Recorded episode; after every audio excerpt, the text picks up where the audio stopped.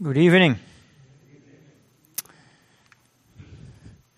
Now tonight we're starting a new book, and I have to say, I'm not sure if it's a good thing to have a favorite book in the Bible, but if it is, then John's Gospel will be it. So there's something about John's Gospel. It doesn't have a lot of big words. Somebody said one time, the Gospel of John has a vocabulary of 600 words, which is the vocabulary of a 7-year-old child. And yet it is, in some ways, the most profound book in the Bible. And it has depths that take a lifetime, and more than that, to understand, and of course we can only understand it through the Holy Spirit. Now I would like to read the first 18 verses of John's Gospel. I only made a very simple outline. I was thinking of expanding it, but an outline is supposed to make things simpler, right? So if you make it too big, then people are going to tune out. So I wanted it to be on one page, but I'll add a few things to some of the outline when I talk about it. So we'll read first John 1, verse 1 to 18. In the beginning was the Word, and the Word was with God, and the Word was God. He was in the beginning with God. All things were made through Him, and without Him nothing was made that was made. In Him was life, and the life was the light of men. And the light shines in the darkness, and the darkness did not comprehend it. There was a man sent from God whose name was John. This man came for a witness, to bear witness of the light, that all through him might believe. He was not that light, but was sent to bear witness of that light. That was the true light which gives light to every man coming into the world, or, better translation, that was the true light which, coming into the world, gives light to every man. He was in the world, and the world was made through him, and the world did not know him. He came to his own, and his own did not receive him. But as many as received him, to them he gave the right to become children of God, to those who believe in his name, who were born not of blood, nor of the will of the flesh, nor of the will of man, but of God. And the Word became flesh and dwelt among us, and we beheld his glory, the glory as of the only begotten of the Father, full of grace and truth. John bore witness of him and cried out, saying, This was he of whom I said, He who comes after me is preferred before me, for he was before me. And of his fullness we have all received, and grace for grace. For the law was given through Moses, but grace and truth came through Jesus Christ. No one has seen God at any time. The only begotten Son, who is in the bosom of the Father, he has declared him. Now John is one of the four Gospels, and I remember my father, before he was saved, that he always wondered why there was not just one story of Jesus in the Bible. But when he got saved, he found out by what he heard that each of the Gospels shows a different side of the Lord Jesus. And as most of you know, Matthew's Gospel describes the Lord Jesus as the King of Israel. Mark emphasizes the Lord Jesus as the true servant of God. Luke's Gospel emphasizes the humanity of the Lord Jesus as the Son of Man. But John's Gospel describes and emphasizes the Lord Jesus as the Son of God. And so, for example, in John's Gospel, you don't find his birth. What it does say is that, for example, in verse 14, the Word became flesh. And in verse 1 it tells us about who the Word is. It's really God Himself The Son of God became flesh. No, he came into the world. We don't come into the world, we are born flesh. But the Son of God, he came into the world, the incarnation. You see, Matthew describes him as a king. The birth of a king is important. And then Luke's gospel, the man, he is also his birth is described. That belongs to human beings. The servant, Mark, does not mention his birth, because the birth of a slave, of a servant, is not really important. And so each of the Gospels has a different views the Lord Jesus from a different angle. Now, about the Gospel of John, who wrote the Gospel of John? Now, it says John himself describes himself 5 times as the disciple whom Jesus loved. The disciple whom Jesus loved. Now, the early church fathers, such as Clement, Theophilus of Antioch, Irenaeus and Tertullian, they give clear testimony to the fact that John the Apostle wrote this gospel. And so, from earliest time, it was pretty well indisputable that John the Apostle, one of the 12 apostles of the Lord Jesus, that he wrote this gospel. Now, this account of the gospel, we should not really say John's gospel.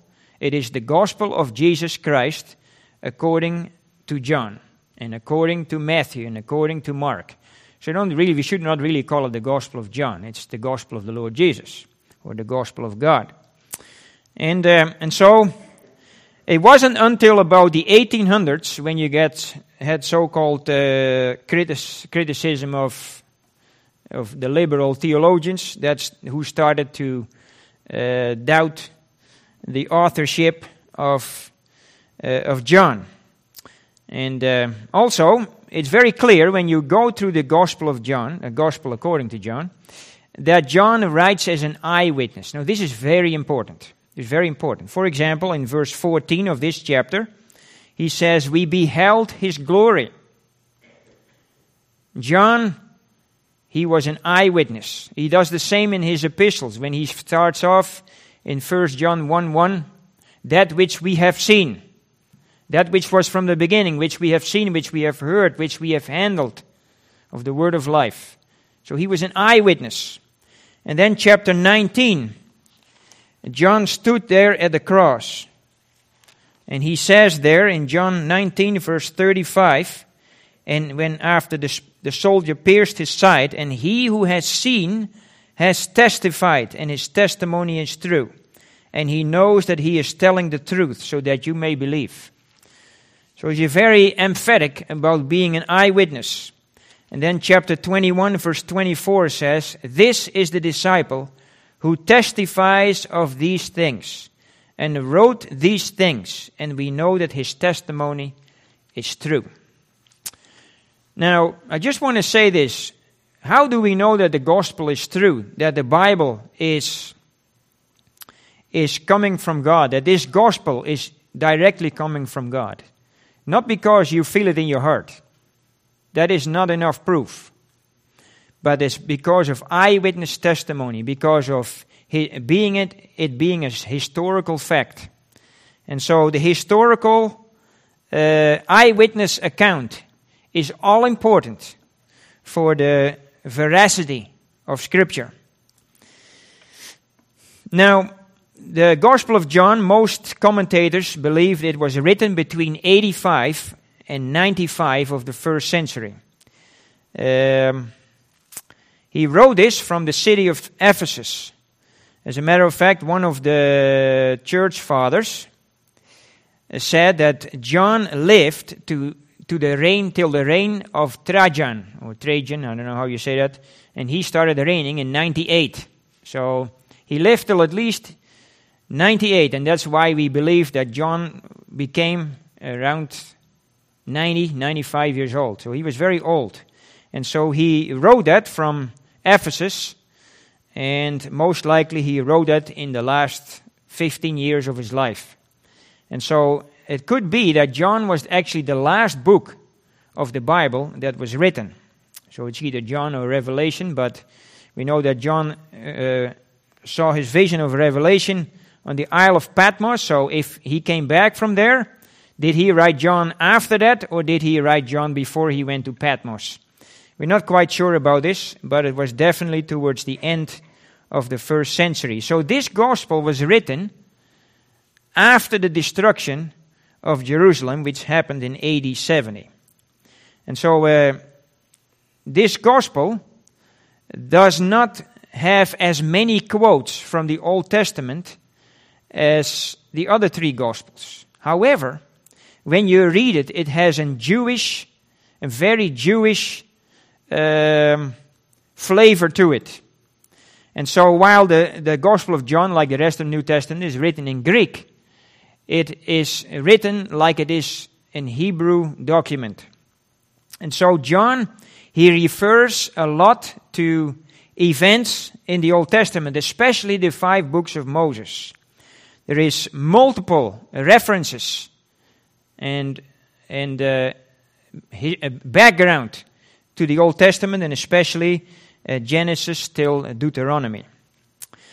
Now, another thing that John is different on than the other three accounts, which are sometimes called the synoptical gospels, Matthew, Mark, and Luke, and that is that John doesn't just mention a whole bunch of miracles. John mentions 7 miracles before the crucifixion and one after, which the one after was only seen by his disciples. And he doesn't call them miracles. He calls them signs. Signs. Now, a sign is a miracle with a message. And so John, very specifically, he picks out these 7 signs to convey a message. And you find the first one in John chapter 2, where John very specifically says, in verse 11, chapter 2, verse 11, "This beginning of signs Jesus did in Cana of Galilee and manifested his glory." So John is very specific. Another thing that is very unique to John's Gospel is that most of the stories in John's Gospel revolve around individuals. For example, the story of Nicodemus. You don't find that anywhere else, only in John's Gospel. Same with the Samaritan woman in chapter 4. Same with the man that was lame at the pool of Bethesda in chapter 5. And the man that was born blind in chapter 9. And the story of Lazarus, his resurrection, and so on. So, while the Son of God, who is so awesome and great, he's so awesome and beyond us, he came down here and he's interested in individuals like us. That should really encourage us. That's amazing. And so, as we go through this gospel, you know, we want to learn for our hearts, and you want to... if there's any book in the Bible where you should be able to worship the Lord Jesus for and worship God for, it's John's Gospel. Of course, the whole Bible is like that. But John's Gospel, we want to definitely recognize the beauties of Christ. Another thing that is very dominant in the Gospel of John, the Gospel according to John, is the Old Testament feasts.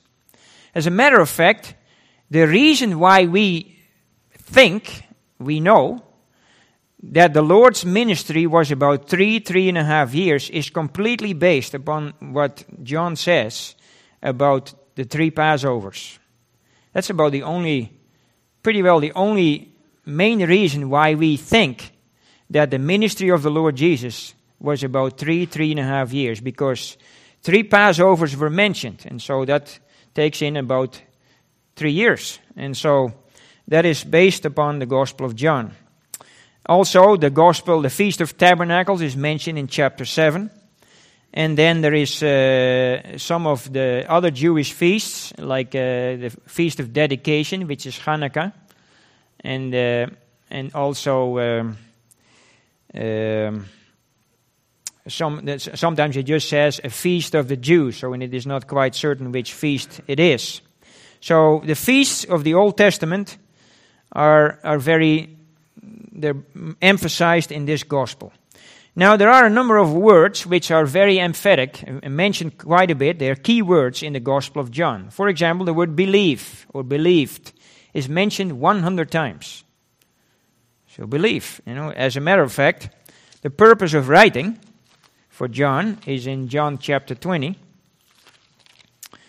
verse 30 and 31, and truly Jesus did many other signs in the presence of his disciples, which are not written in this book. But these are written that you may believe that Jesus is the Christ, the Son of God, and that believing you may have life in his name. So the very purpose why John wrote this gospel was to spread the gospel, was to tell the gospel. And so it's very scriptural if you have this little booklet of the Gospel of John, if you give that out, because it actually has the purpose that people might believe and come to know the Lord Jesus as their Savior. So the word believe is mentioned 100 times. Another other key words are Father.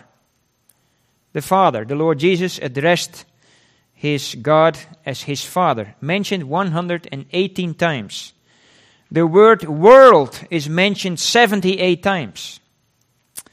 And then also words like love and life and light. Another thing that is mentioned many times, I counted it years ago, and I came to 41, and that is the fact that the Father sent the Son, or God sent His Son. So it's not just that He came, but He was actually sent by the Father. And so those are some of the key words and key concepts in the Gospel according to John. Let me see now. Now, another thing is that I noticed many years ago is that the Lord's deity shines forth more in John's account than in the other three accounts. And there's an emphasis on his omniscience, or his all-knowing, the fact that he knows all things, because that's really an attribute that belongs to God. And so you see that, for example, in our chapter here in verse 48, when Nathanael comes to him, and the Lord Jesus says to Nathanael in verse 47, "Behold, an Israelite indeed in whom is no deceit." Nathanael said to him, "How do you know me?" Jesus answered and said to him, "Before Philip called you, when you were under the victory, I saw you." His omniscience, he knows everything. And so that is a beautiful thing about the Lord Jesus. Another thing that is very unique in John's Gospel is that there are many occasions where the Lord says something that totally mystifies his hearers, totally mystifies them. And so, at those moments, the Lord Jesus, He expresses His glory through profound words that can only be understood by the believing heart in fellowship with Him. And so, for example, in chapter 2, verse 19, you see there a profound statement, "Destroy this temple, and in 3 days I will raise it up." And his hearers are, what's he saying? Well, they completely misunderstand him. They don't understand him. But the Lord Jesus, at that moment, he says something about himself, about his death that was to come, which the Lord Jesus prophesied. And he says something as well. He says that his body is a temple. So he reveals something very profound about himself, which his hearers totally don't misunderstand. And the Lord Jesus, at least in the text, doesn't clarify it either. He just leaves it as it is. And the only ones that will understand it are his faithful followers, and then probably only after the resurrection when they receive the Holy Spirit. And there's many of such examples. Another one in John 3:13, when he says to Nicodemus, "No one has ascended to heaven, but he who came down from heaven, that is the Son of Man who is in heaven." It's a very profound statement. Or, for example, which is a beautiful example, in John 8, verse 58, Jesus said to them, "Most assuredly I say to you, before Abraham was, I am." He reveals His glory. He reveals His glory. And His hearers, they respond with either total bewilderment or anger or misunderstanding or all of it.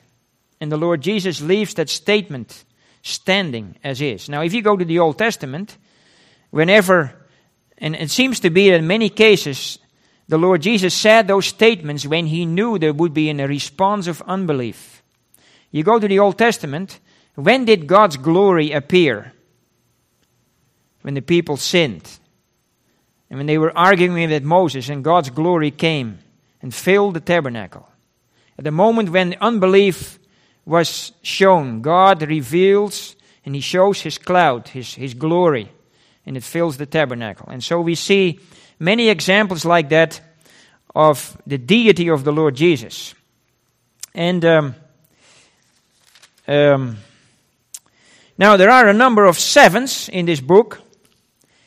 As most of you know, the seven I ams. I am the bread of life, chapter 6. I am the light of the world, chapter 8. I am the door, chapter 10. The good shepherd, chapter 10.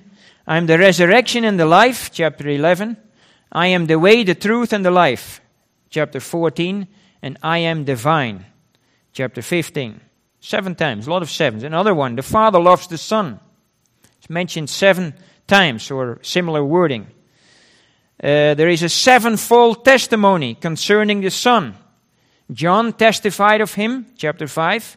His works, the Lord's works, testified of him. The Father testified of him. And the Scriptures testify of him. That's all in chapter 5, the first 4. Then chapter 8, the Son himself, he testifies of himself. The Spirit of Truth, chapter 15.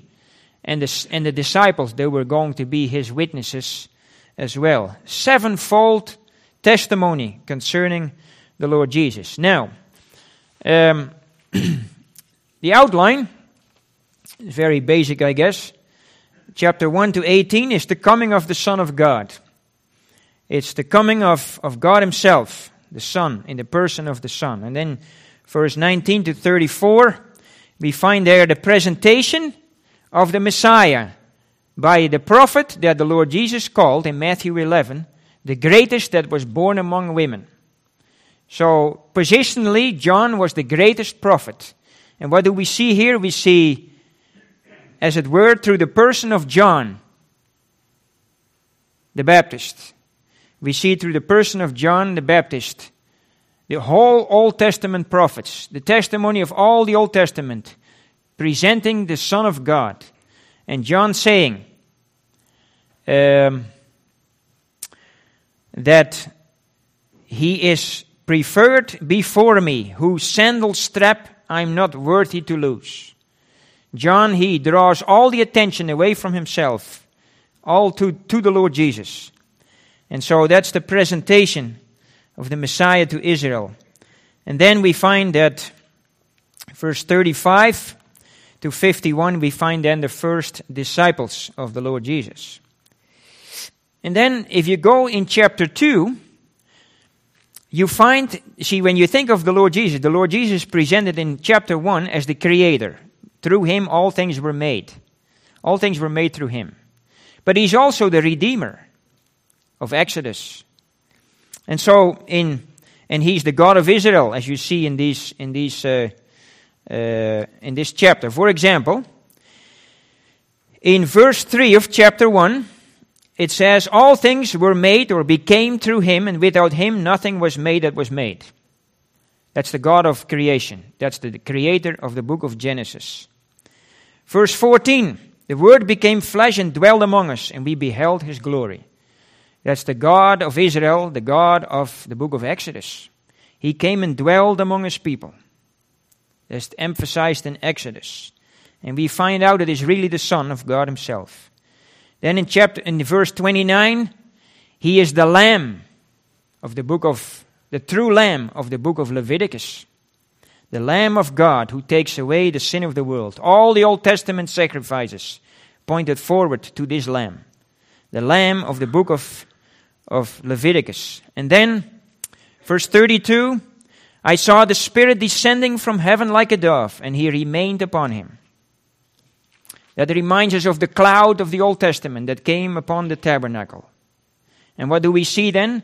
Just like the Old Testament, and like the Israelites, they followed the cloud. Wherever the cloud went, that's where they went. And so here we see in verse 35, when that testimony and the Holy Spirit came upon him, we see then that disciples follow him. And they ask, where are you staying? Where do you dwell? Where the cloud went, that's where the Israelites went. Where the Lord Jesus went, that's where the disciples went. He's the book, he's the God.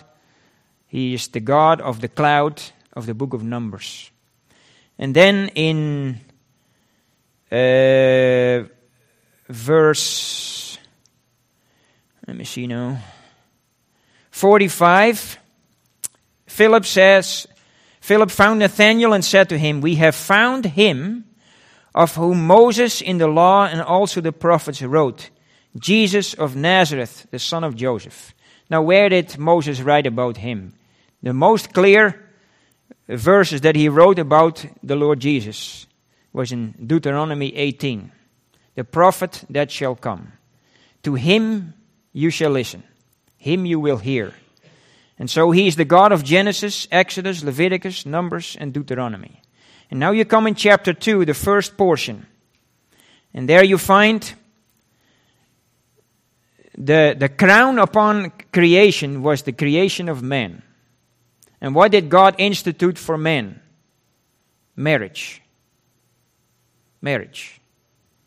And so in this section then you find, in order to have a joyful marriage, of which wine is a picture, you need to invite the Lord Jesus. Without him, marriage is not what it's intended to be. And so, when you invite the Lord Jesus to a marriage, then you get blessed. Then in the second portion of chapter 2, the crown of the book of Exodus and the journey of God with Israel.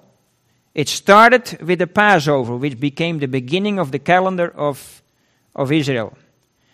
And it was God's purpose, as it says in Deuteronomy 12, that the Israelites would find a place where God would place his name. And that eventually became Jerusalem, where the temple was built in the days of Solomon. And David found that place. Now what do we find in this section? We find there the Passover of the Jews, and we find here a temple. Just like marriage is to creation, so the Passover and the temple are to redemption for the Jews. And so here, in the first section of chapter 2, what is emphasized is the blessing that God wants to be for human beings. But in the second portion, what is emphasized is the rights of God upon men, and especially upon his people. And so the Lord Jesus enters this temple, and he claims there this temple for God.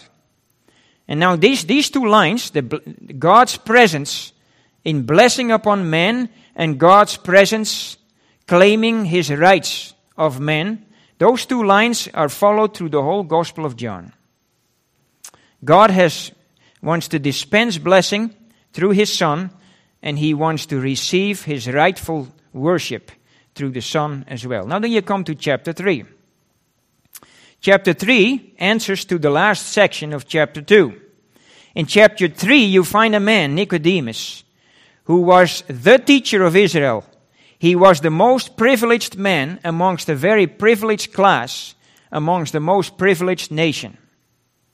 And yet he does not have life. He needs the new birth. And the Lord tells him how. And it's only through him. Then in chapter 4, you find a woman that has abused the institution of marriage. She had 5 husbands. The one she now has is not her husband. She has experienced marriage apart from God, and she's found wanting. And so the Lord Jesus comes in the picture. And she has not found life. And the Lord Jesus comes in the picture. And he offers her the water of life. The water of life. So, a religion without Christ is empty, just like Nicodemus would have found out. and enjoying the blessings of creation apart from God leaves a person wanting and unfulfilled. And so then you come in chapter 5 to 7, you find there the emphasis of the Lord Jesus as life.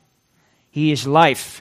Notice that the first section starts off with a story that ends with where the Lord Jesus says, "Sin no more, lest the worst thing come upon you."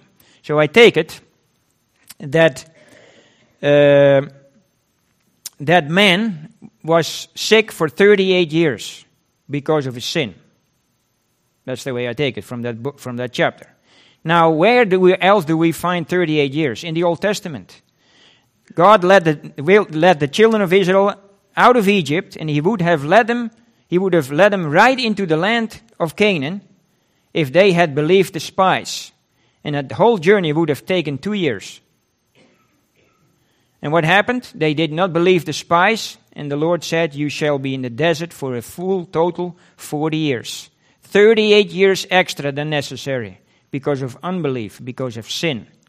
And so then, chapter 5 to 7 emphasizes the provision of God, the provision of life. And so the rest of chapter 5, you find that life is in the Son. Life is in the Son. He has life in Himself. Chapter 6 then introduces to us the true manna, which God provided to the children of Israel in the wilderness. The manna, the bread from heaven. It's the Lord Jesus Himself. And then in chapter 7, you find there the water of life, which the Lord Jesus would give through the Holy Spirit. And so we need true bread and we need true water in order to sustain life in the wilderness. And that life is only through His Son. Then chapter 8 to chapter 12 emphasizes the Lord Jesus as the light. There again, that section starts out with a story of a woman that has sinned. And what does the Lord Jesus say at the end of that story? He says, verse 11 of chapter 8, "Neither do I condemn you, go and sin no more." Go and sin no more. See here, when you think of the Lord Jesus, the light, then you think about His holiness. God shines His light upon us and reveals our sin. And so what does this story show? That the law has been violated, and yet the Lord Jesus extends grace. And then you find the rest of the chapter 8, the revelation of the light, of the true I Am. God Himself is the true I Am, the I Am that I Am of Exodus chapter 3. Then in chapter 9 you find there the contrast. God is light and man is in darkness. And that man, he finds life, he finds light. I should say he finds light. And then in chapter 10, God wants to take this man who has found light and He wants to lead him through the wilderness of life as the Good Shepherd. And that's what God did with His light in the Old Testament. And then in chapter 11, you find that God ultimately gives not only life, but the light of life. And then in chapter 12, you find there the contrast between what man was looking for to put themselves up, but the Lord Jesus was talking about the fact that He would go to the cross to be able to give all that blessing to us. And then chapter 13 to chapter 17, we have most of that story is about the upper room ministry. And we find there the Lord Jesus presented as love. Christ is love. And then, of course, from 18 till the end of the book is the betrayal, death, and the resurrection of the Lord Jesus. Now, we only have 5 minutes. I think it is our intention to make these Bible studies more participatory. But I gave an outline, so the next time we'll make those, introduction a lot shorter, and there's going to be more participation. So we did that with the Book of Revelation, because it's more difficult to participate in this, but in this book, I'm pretty sure there's lots of comments that can be given on this beautiful book. Anybody has anything to say? Perhaps, maybe, since there's only 5 minutes left. Any other comments about the general section, the general comments about the book of John, or perhaps even about chapter 1, or perhaps about the first few verses of this chapter?